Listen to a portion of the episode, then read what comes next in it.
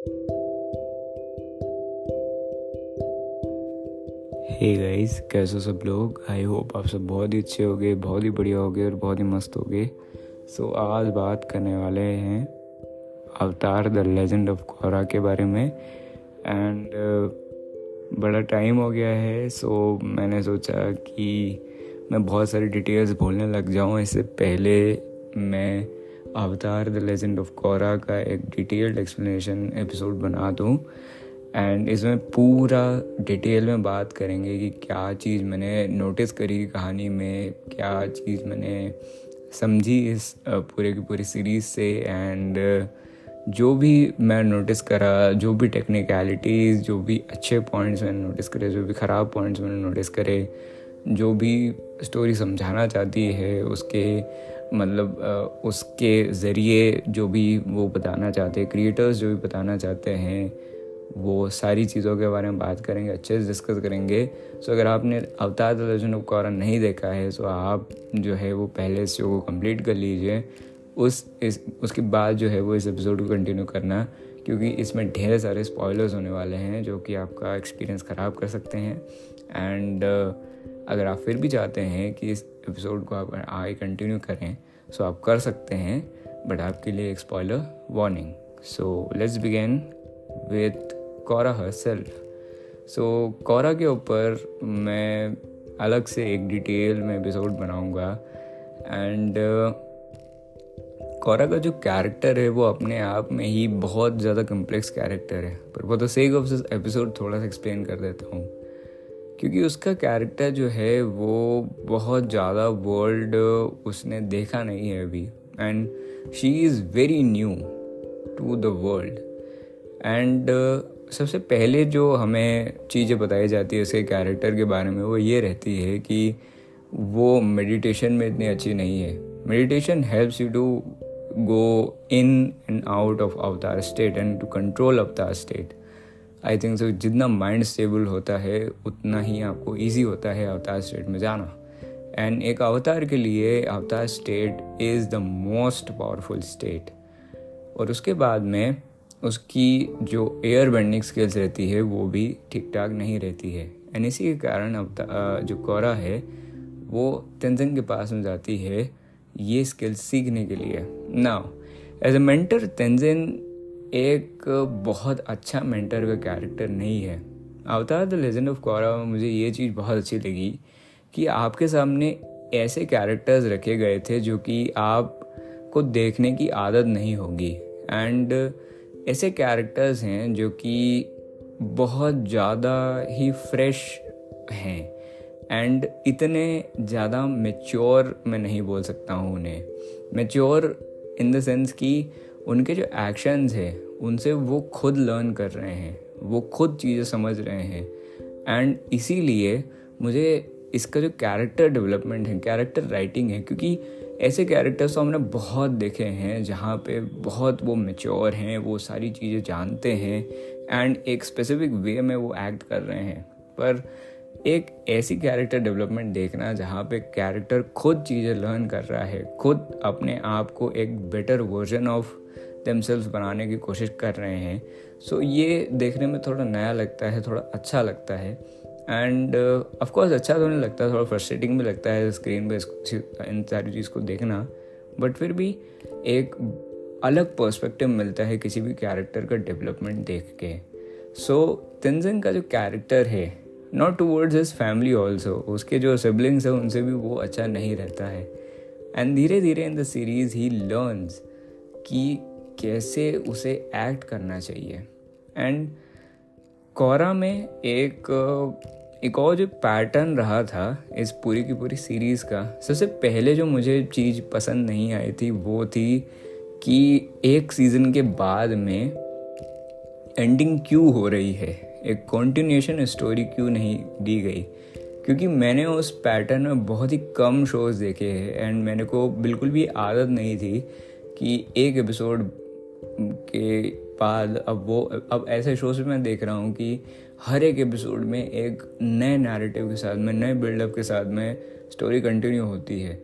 सो so, मुझे सबसे पहले तो थोड़ी इसकी आदत हुई कि ये ज़रूरी नहीं है कि हर एक शो एक कॉन्टीन्यूस स्पेसिंग पे एक कॉन्टीन्यूस स्टोरी लाइन के साथ में आगे चले एंड एक बहुत मेजर गोल उनका शो के आखिरी में जो कि वो पूरा करें। तो सबसे पहले तो really the show is you know मतलब उन्होंने क्रिएटर्स ने एक ऐसा डिसीज़न लिया कि एक, हर एक सीज़न के एंड में एक विलन ऐसा होगा जिसको हम मतलब अपना वेन मेन विलन बनाएँगे इस पर्टिकुलर सीज़न के लिए एंड इस पर्टिकुलर टाइम के बाद में ये सीज़न ख़त्म हो जाएगा and the villain will be gone now यहाँ पे सबसे पहले तो अगर क्रिएटिविटी के हिसाब से देखा जाए तो ये सपोर्ट करता है स्टोरी को एंड एक बहुत ही नया मूव है एंड हमें डिफरेंट टाइप ऑफ़ आइडियोलॉजीज देखने को मिलती है क्योंकि अगर विलन अलग होगा तो आइडियोलॉजी भी डिफरेंट होगी। या बोल सकते हैं एंटेगनिस्ट अगर डिफरेंट होगा तो उसकी एक आइडियोलॉजी भी डिफरेंट होगी, उसकी थिंकिंग डिफरेंट होगी, उसकी फिलोसफी डिफरेंट होगी। But same to same time पे यहाँ पे एक बहुत बड़ा रिस्क भी आता है। वो रिस्क ये है कि अगर आप एक पर्टिकुलर टाइम के साथ में उस डेवलपमेंट को नहीं अचीव कर पा रहे हैं, या उस पर्टिकुलर परफेक्ट कंक्लूजन पे नहीं आ पा रहे हैं सो वो उस पूरी की पूरी स्टोरी लाइन को ख़राब कर देगा, जो कि आपने आठ, नौ, दस एपिसोड लेके पूरे की पूरे स्टोरी को बिल्डअप करा है। क्योंकि conclusions are very very very important if you want to end a series in a good way and Kaurava में कंक्लूजन्स अच्छे नहीं थे। मुझे तो बिल्कुल अच्छे नहीं लगे। अगर एक सीज़न को छोड़ दिया जाए तो सीज़न वन का भी कंक्लूजन मेरे को अच्छा नहीं लगा सीज़न फोर का भी कंक्लूजन मेरे को अच्छा नहीं लगा। Not the fight conclusion of course but the end is a different topic ठीक है, उस बारे में बाद में बात करेंगे। और सीज़न सेकेंड का जो है वो भी मुझे अच्छा नहीं लगा। बहुत ही हड़बड़ाया ऐसा था। सीज़न थर्ड का वो काफ़ी अच्छा था, क्योंकि उसके साथ में ही आपको एक सबसे पहले तो आपको एक अलग स्टोरी लाइन मिलती है, वो मैं आगे डिस्कस करूँगा। सो उसके बारे में अपन बाद में बात करते हैं। तो यहाँ पे जो हड़बड़ाए हुए और एकदम मतलब मुझे समझ नहीं आया कि एक पर्टिकुलरली उन्होंने सेट कर रखी थी लेंथ की इतने ही एपिसोड में हमें एक सीज़न ख़त्म करना है ऐसा कुछ। सो so, वो मुझे चीज़ अच्छी नहीं लगी। बाकी the villains the antagonist are really very very very good were very actually were very good क्योंकि जैसा कि मैंने आपको बताया कि एंटेगनिस्ट अगर अलग होगा तो उसके साथ में आपको डिफरेंट सेट ऑफ़ आइडियोलॉजी मिलेगी डिफरेंट फिलोसफी मिलेगी। एंड इसीलिए थर्ड सीज़न मुझे बहुत पसंद आता है क्योंकि उसके जो एंटेगनिस्ट हैं उनकी फ़िलासफ़ी बहुत ही ज़्यादा अच्छी थी। The first antagonist the first season antagonist जो कि ब्लड बैंड कर सकता है। सो so, उसकी फ़िलासफ़ी तो अच्छी थी बट उसका जो सबसे मेन और तगड़ा पॉइंट था वो थी उसकी technique and the bending he he learned क्योंकि ब्लड बेंडिंग सबसे पहले तो वो बहुत डिफ़िकल्ट है। जैसा कि शो में बताया भी गया है, इनमें बहुत ही रेयर टैलेंट होता है, जो कि बहुत कम लोगों के अंदर होता है। But blood bending is like really one of the most dangerous and one of the most powerful bendings जो कि अवतार द लास्ट या पूरे के पूरे अवतार वर्स में प्रेजेंट है। So if someone possesses the power of blood bending it is really उसको बहुत ज़्यादा डेवलपमेंट और डिटेलिंग की ज़रूरत है।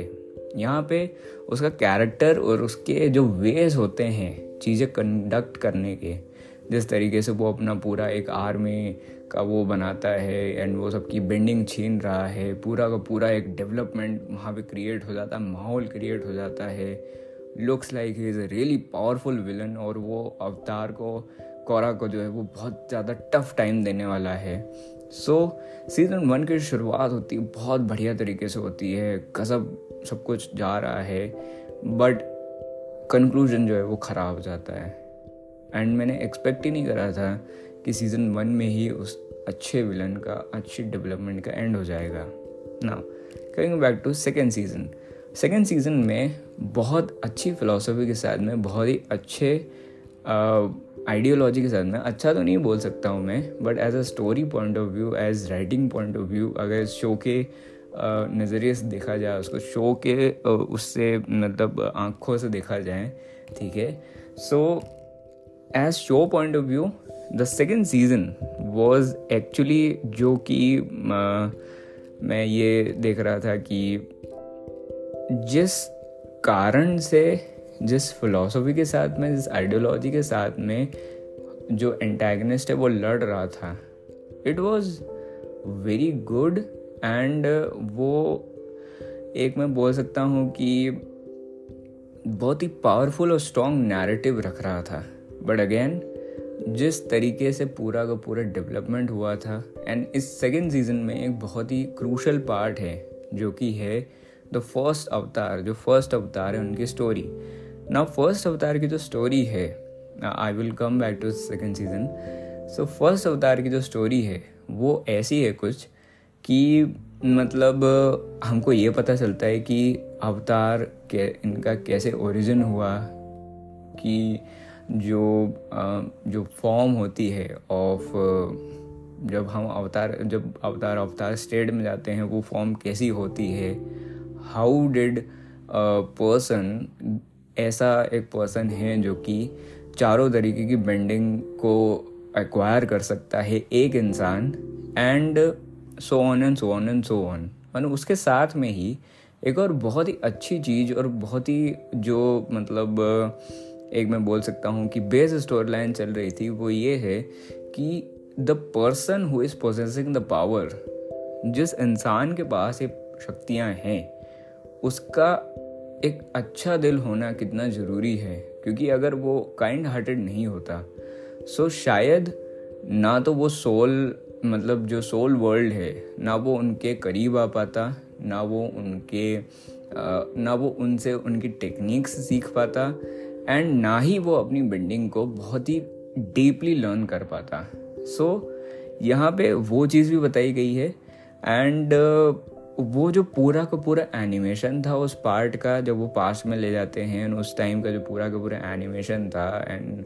the weight they thought of the world which is जो कि उन्होंने वहाँ पे प्रेजेंट करा था, वो इमेजिनेशन में मेरे को काफ़ी अच्छी लगी and they were really very good with it so उसके बाद में जो कि एंड होता है and the cycle the chain of Avatar जो कि बताई गई है, जो कि बहुत ज़्यादा इम्पॉर्टेंटली और डिटेल में डिस्कस करा गया था अवतार द लास्ट एयरबेंडर में। यहाँ पे भी उसको डिस्कस करा जाता है but it was way more detailed in the first part and second part में भी ऑफकोर्स इसे डिटेल में डिस्कस करा गया है। सो so, ये जो पर्टिकुलर स्टोरी थी ये ही सेकेंड सीज़न को बहुत ज़्यादा ऊपर रख देती है। But again the conclusion was not very good हाँ देखो, यहाँ पे एक और चीज़ आती है।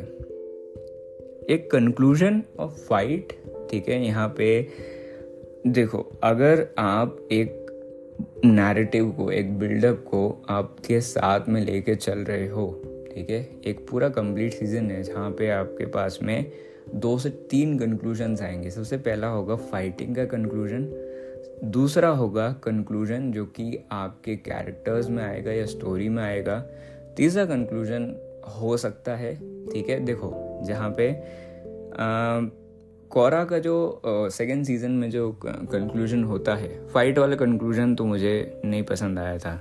देन वो जो पाथवे खुल जाता है, जैसे सोल मतलब जो वर्ल्ड रहता है, या मैं बोल सकता हूँ कि अदर वर्ल्ड का जो पाथ रहता है, वो वो ह्यूमन वर्ल्ड में खोल देती है। एंड दोनों को वो अलाइन कर देती है ठीक है? सो यहाँ पे जब हम एक बेटर स्टोरी कंक्लूजन के बारे में बात कर रहे हैं सो so उसमें दोनों ही एस्पेक्ट्स फाइटिंग एस्पेक्ट भी एंड स्टोरी कॉन्टिन्यूशन एस्पेक्ट भी दोनों ही बहुत ही आ, अच्छे से और बहुत ही आ, मैं बोल सकता हूँ कि एक फिफ्टी फिफ्टी कॉन्ट्रीब्यूशन रखते हैं। ठीक है? क्योंकि फाइटिंग भी बहुत इंपॉर्टेंट है। जैसे कि फ़ाइट हो रही है फाइट का कंक्लूजन क्या आ रहा है वो भी बहुत इंपॉर्टेंट है। एंड ये स्टोरी वाला कंक्लूजन भी बहुत इंपॉर्टेंट है क्योंकि उसके बेसिस पे ही आगे स्टोरी बढ़ रही है है ना?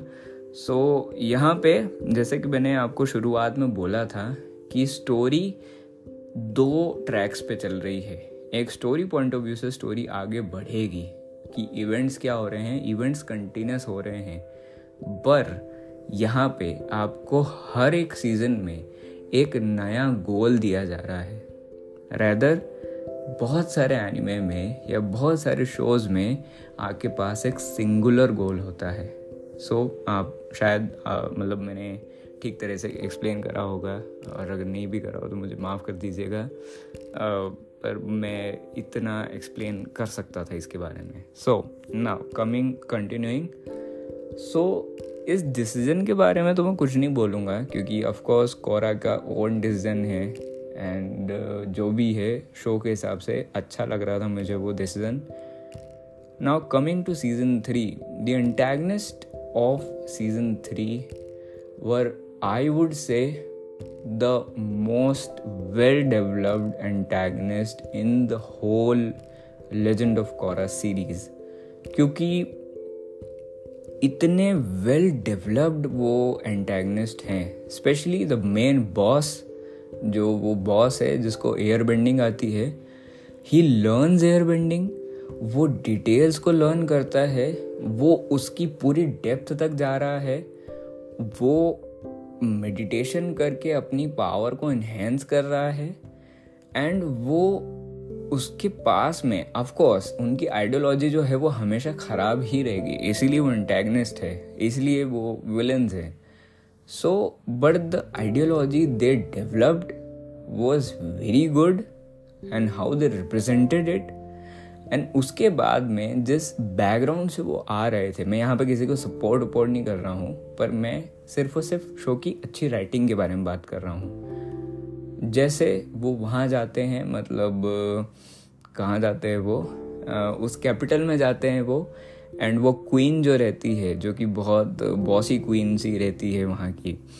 सो so, उसको भी वो एक नर मतलब एक बिल्डअप में वो बहुत सपोर्ट करता है कि किस तरीके की मैंटेलिटी एंड किस तरीके की जो उनकी एक उनकी जो सोच है वो कैसी है।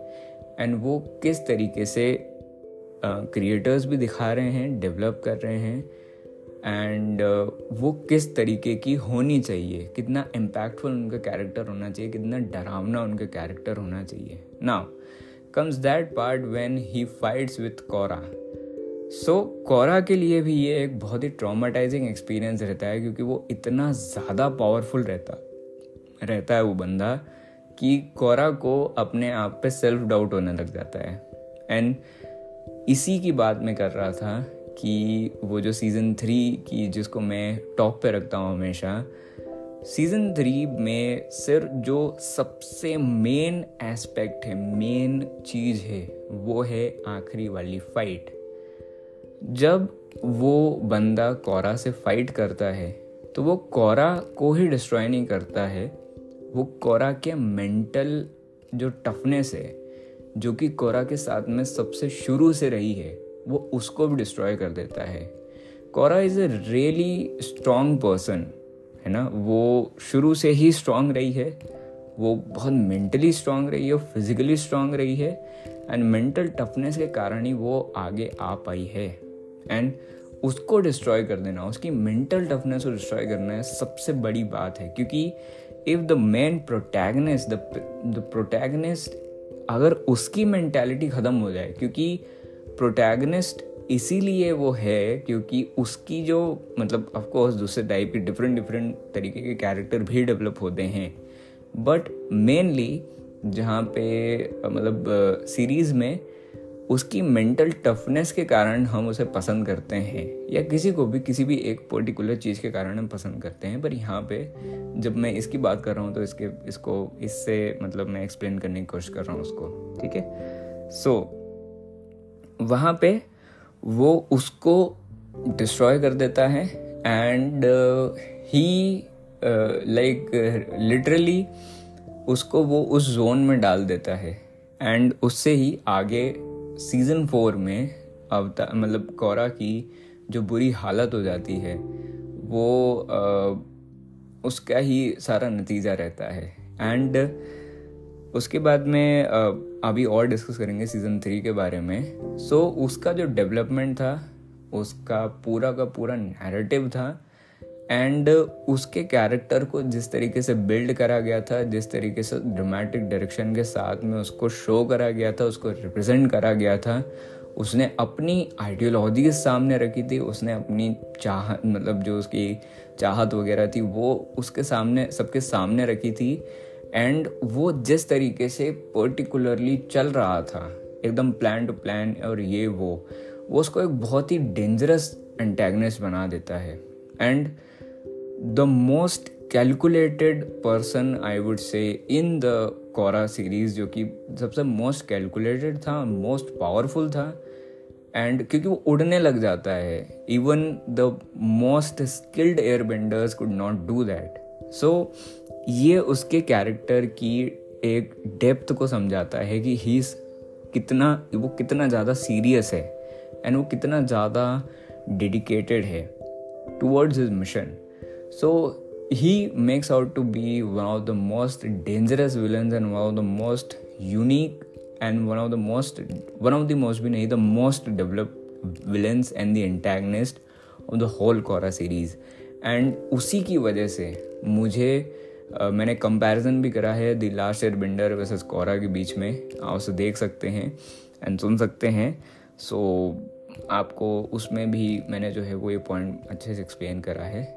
ठीक है so now coming back to it fourth season Avatar जो है कोरा उसका पूरा पूरा कॉन्फिडेंस ख़त्म हो जाता है।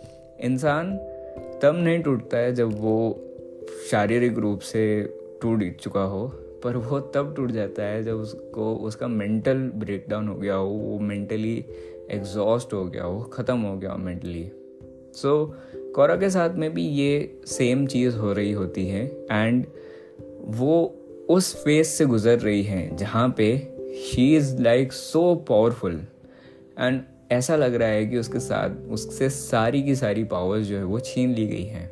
नो एक जो पॉइजन जो यहाँ पे हमें बताया गया है कि पॉइजन जो उसके अंदर इंजेक्ट कर दिया गया है, वो एक बहुत बड़ा रीज़न है। बट पॉइजन को एक, मैं बोल सकता हूँ कि एक ऐसी चीज़ या मेटाफोर की तरह यहाँ पे बताया गया है कि हम जब पूरी तरीके से हमारा मेंटल ब्रेकडाउन हो जाता है then we need some kind of help या मेंटरशिप या सम ऐसा टाइम हमें चाहिए होता है जब हम अपने आप को ढूंढ पाए या खुद को ढूंढ पाए। एंड उसी टाइम पे जो है कौरा टॉफ से मिलती है। तोफ एक ऐसी ज़िंदगी जी रही है जहाँ पे वो सारी चीज़ों को जी चुकी है, वो ह्यूमनली जो सारी चीज़ें हैं, उनको छोड़ छाड़ के एक स्वयं या जो भी उसको बोल रहे हैं, जहाँ पे भी वो रह रही है, वहाँ पे आ गई है एंड वहाँ पे वो अपनी ज़िंदगी गुजार रही है एंड वो वही सेम नॉलेज कोरा को देना चाह रही है कि तुम भी थोड़ी चीज़ों को जो है वो डिफरेंट पर्सपेक्टिव से देखना शुरू करो and the whole sequence between Toph and Korra was really very good और जिस तरीके की टॉप है वो बहुत ही टफ है and she is really mentally very strong and बहुत डिगने वाली नहीं है वो। सो so, बिना जो भी है वो बहुत ही बहुत ज़्यादा टफ है वो। सो so, उसके पर्सपेक्टिव से जब हम वो जब मेंटर करती है कोरा को like she is the most perfect one of the most perfect uh, characters in the Avatar The Last Airbender. And uh, she is the best uh, मतलब अर्थ बेंडर है ना?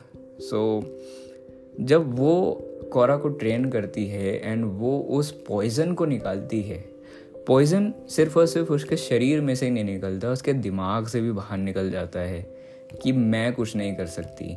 बेसिकली वहाँ पे कोरा को सिर्फ़ और सिर्फ़ उस चीज़ को हराना था कि मैं नहीं कर सकती हो या फिर उस फियर से बाहर निकलना था कि मुझसे कुछ नहीं हो पाएगा। मैं आगे कुछ नहीं कर पाऊँगी। और उसके अंदर ये चीज़ जगानी थी कि you can do it and same to same sequence उसके साथ में होता है जब वो अपनी टांगों को यूज़ नहीं कर पा रही होती है। सो so, धीरे धीरे धीरे जो है वो कटारा उसको ट्रेन करती है एंड धीरे धीरे जो है वो उसकी वॉकिंग वो दोबारा चलने लग जाती है। सो so, वो सीक्वेंस मुझे बहुत अच्छा लगा था। As a character development point of view वो बहुत सही था। एंड क्योंकि और मोटिवेटिंग भी था इंस्पिरेशनल था। क्योंकि एक ऐसा पॉइंट जिस किसी ने भी देखा होगा अपनी ज़िंदगी में it is really hard to get back on track and जब हम एक ऐसे ट्रांसफॉर्मेशन को देखते हैं फ्रॉम यू नो बहुत ज़्यादा डिप्रेस्ड और और बहुत ज़्यादा पुश्ड बैक हो जाते हैं वो एंड उसके बाद में भी जितनी भी वो रिजेक्शंस और जो भी कुछ वो झेलते हैं उसके बाद में वो वापस उठ के बाहर आते हैं सो so वो देखने में बहुत ही एक अलग फीलिंग आती है। सो so, उसके बाद में थर्ड सीज़न हो गया ना यहाँ पे है फोर्थ सीज़न तो फोर्थ सीज़न जो है, वो मुझे सबसे वीकेस्ट लगा था आउट ऑफ़ थ्री सीज़न क्योंकि सबसे पहले तो वो मुझे रश्ड लगा बहुत ज़्यादा। बहुत ज़्यादा रश्ड था। चीज़ों को एक्सप्लेन करा नहीं जा रहा था। शुरू शुरू में, जैसा कि कोरा की एक बहुत, अगर आपने बात नोटिस करी होगी तो शुरू शुरू में वो एक दो एपिसोड का टाइम लगाता है to catch up that speed वो थोड़ा जो है, वो टाइम लेता है टेक ऑफ़ होने से पहले। सो वो रहा था यहाँ पे भी। उससे मुझे कोई दिक्कत नहीं है। बट दी एंड उसके बाद में एंड फाइट अच्छी थी। उसको बहुत बढ़िया तरीके से but the build build of the story जिस तरीके से वो विलन एंटेगनिस्ट का बिल्डअप हुआ था। एंड उसको पावरफुल भी दिखाया गया था। पर वो इम्पैक्ट ही नहीं डाल पा रहा था मतलब मेरे ऊपर। एंड आई आई वुड से कि अगर मेरे को इन चारों सीजन्स को रैंक करना हुआ तो सबसे फ़र्स्ट में रैंक करूँगा सीज़न थ्री को देन सेकंड में रैंक करूँगा सीज़न टू को थर्ड में रैंक करूँगा सीज़न वन को एंड फोर्थ में रैंक करूँगा सीज़न फोर को.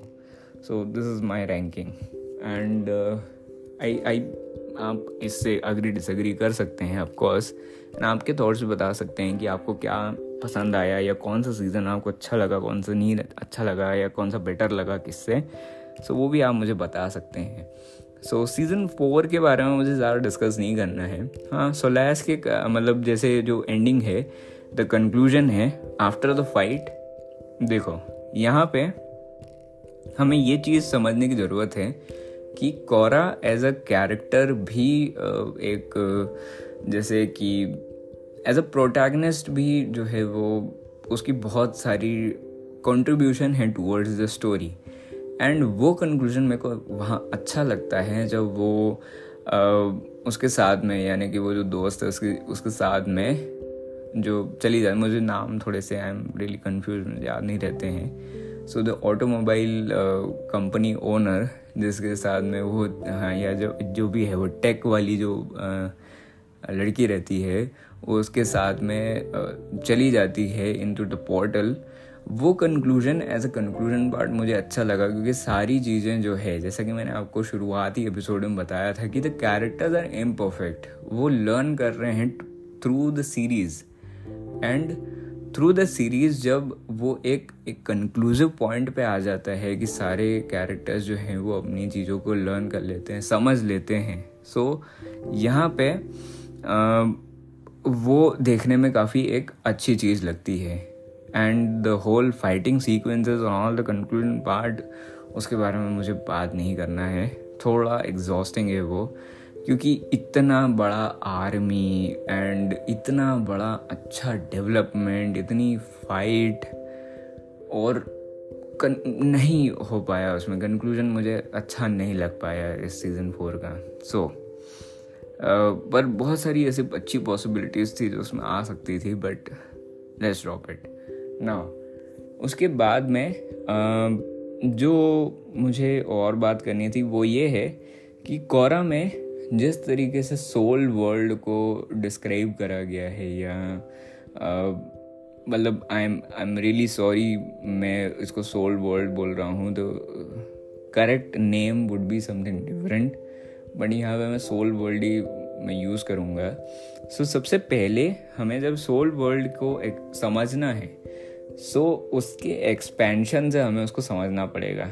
देखो souls are not really very comfortable with human beings जो कि हमें वहाँ पता चल जाता है सेकेंड सीज़न में जहाँ की अवतार जो फ़र्स्ट अवतार है सबसे पहले अवतार हैं वो उनसे मिल मिलने जाते हैं। क्योंकि वो ये समझते हैं कि human beings are human beings आप समझते होंगे। सो so, वहाँ पे एक ब्रिज बना देना between the world of living and the soul world एक ऐसा इस एक दोस्ती की शुरुआत कर देता है जहाँ के जहाँ पे कि दोनों के दोनों लोग एक दूसरे को समझने की कोशिश कर रहे हैं। एंड यहाँ पे जब वो कंट्रोलिंग वाली भी बात आती है जब कोरा जो है, वो वाइन्स को कंट्रोल करने की कोशिश करती है। सो वो जो वाइन्स होती है, वो कंट्रोल होने के बजाय और ज़्यादा फैलने लग जाती हैं। यहाँ पे हमें ये समझाया गया है स्टोरी के माध्यम से कि अगर हमने दोस्ती का हाथ बढ़ाया है सो वहाँ से कुछ ऐसे मतलब उनको भी हमें थोड़ी जो है वो स्पेस देनी पड़ेगी। अगर ज़बरदस्ती करें जाएगी क्योंकि सोल्स जो हैं वो पहले ही ह्यूमंस पर ट्रस्ट नहीं करती है। अगर वो अगर हम उनके साथ में ज़बरदस्ती करेंगे सो वो और ज़्यादा जो है वो एक बुरा स्वरूप ले लेंगे। एंड सेम टू सेम यहाँ पे होता है जो फोर्थ सीज़न के इंटैगनिस्ट होते हैं वो वाइन्स को कट कर रहे हैं उनकी पावर्स को यूज़ कर रहे हैं एंड अपनी उनकी पावर्स को वो अपनी खुद की पावर बनाना चाहते हैं।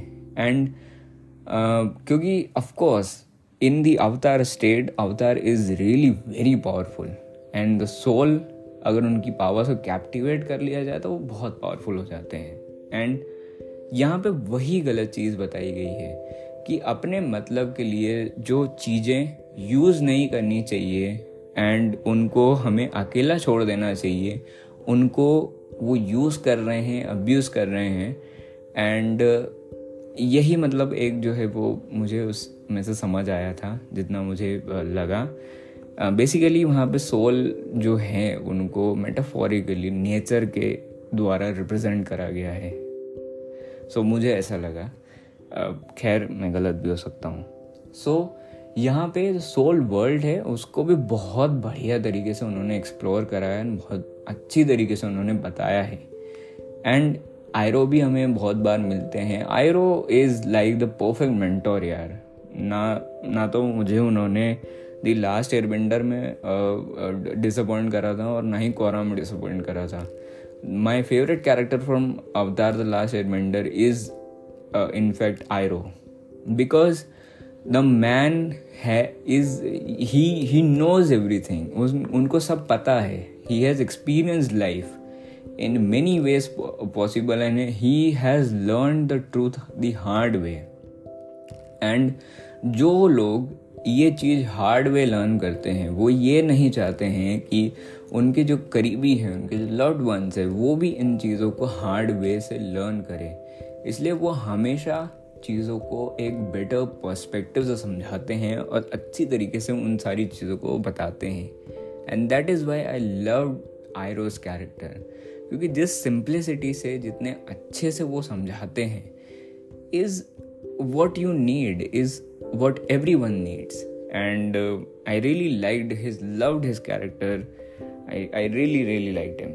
So now coming back to the soul जो सोसाइटी सॉरी सोल वर्ल्ड है ब्लीच आगे बीच में सोल वर्ल्ड का डेवलपमेंट कैसा रहा? सो so, अच्छा रहा वो मुझे काफ़ी बढ़िया लगा. And the gradual development is also what I liked क्योंकि ब्रिज बनाना ही सबसे पहली शुरुआत नहीं है. या आ, मैं बोल सकता हूँ कि आ, सारी चीज़ों का शुरुआत नहीं हो जाता है सिर्फ़ ब्रिज बनाने से। ब्रिज बनाने के बाद में धीरे धीरे अंडरस्टैंडिंग होगी। अंडरस्टैंडिंग के बाद में दोस्ती होगी। दोस्ती के बाद में अच्छे रिलेशन बिल्डअप होंगे।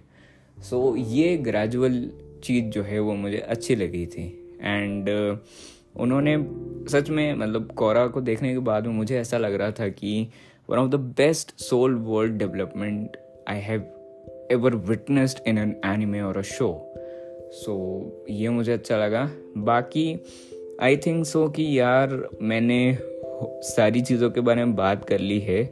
एंड uh, एक और चीज़ जो यहाँ पे आती है वो है सोल वर्ल्ड के साथ में जब एक ब्रिज बन जाता है। सो so यहाँ पे कितनी सारी नई नई चीज़ें हमारे सामने आती है। Resurrection of the air benders now Tenzin का जो परिवार रहता है, वो आखिरी एयरबेंडर्स रहते हैं जो कि बचे हुए हैं। नाउ जब ये वर्ल्ड दोनों मिल जाते हैं एंड नए एयरबेंडर्स सामने आते हैं सो नए एयर बेंडर्स सामने आएँगे सो कितनी ज़्यादा नई पॉसिबिलिटीज़ हमारे सामने आएँगी। क्योंकि जितने ज़्यादा लोग एयरबेंडिंग कर सकते हैं, उतने ज़्यादा जो है वो मतलब नए नए जो भी है वहाँ पे सामने आ रहे हैं। सो so, एक मैं ऐसा बोल सकता हूँ कि एज अ स्टोरी पर्सपेक्टिव अगर हम इसको देखें सो बहुत ही इंट्रूगिंग लगता है बहुत ही इंटरेस्टिंग लगता है कि वाओ एंड एक जो हमारे अंदर वो रहता है कि यार एयर बेंडर्स तो बहुत कम हैं। उसको भी एक जो है वो नए पर्सपेक्टिव मिलते हैं। एंड स्टोरी से मतलब जो है वो इसीलिए स्टोरी पर्सपेक्टिव से स्टोरी एंगल से वो काफ़ी बढ़िया लगता है।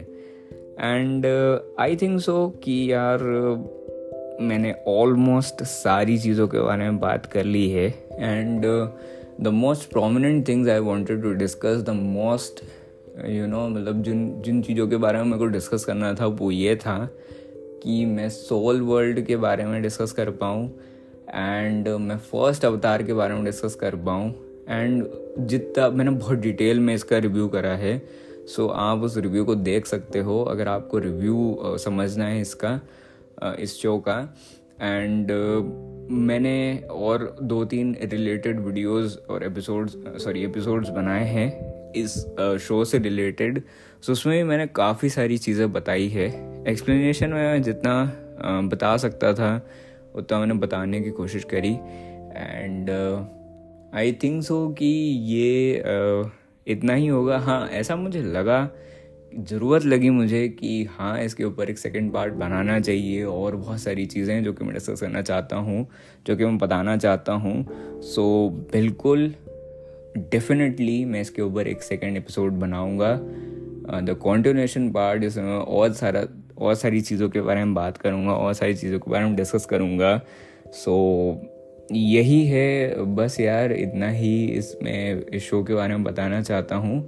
And that's it for the this episode and soon I will upload more episodes related to Korra जिसमें मैं थोड़ी और बातें करूँगा जिसके बारे में मुझे डिस्कस करना था। सो so, आज के लिए बस इतना ही इस एपिसोड के लिए बस इतना ही। बाय बाय टेक केयर ख्याल रखना अपना अपने परिवार वालों का ख्याल रखना मस्त ना मज़े करना। And bye bye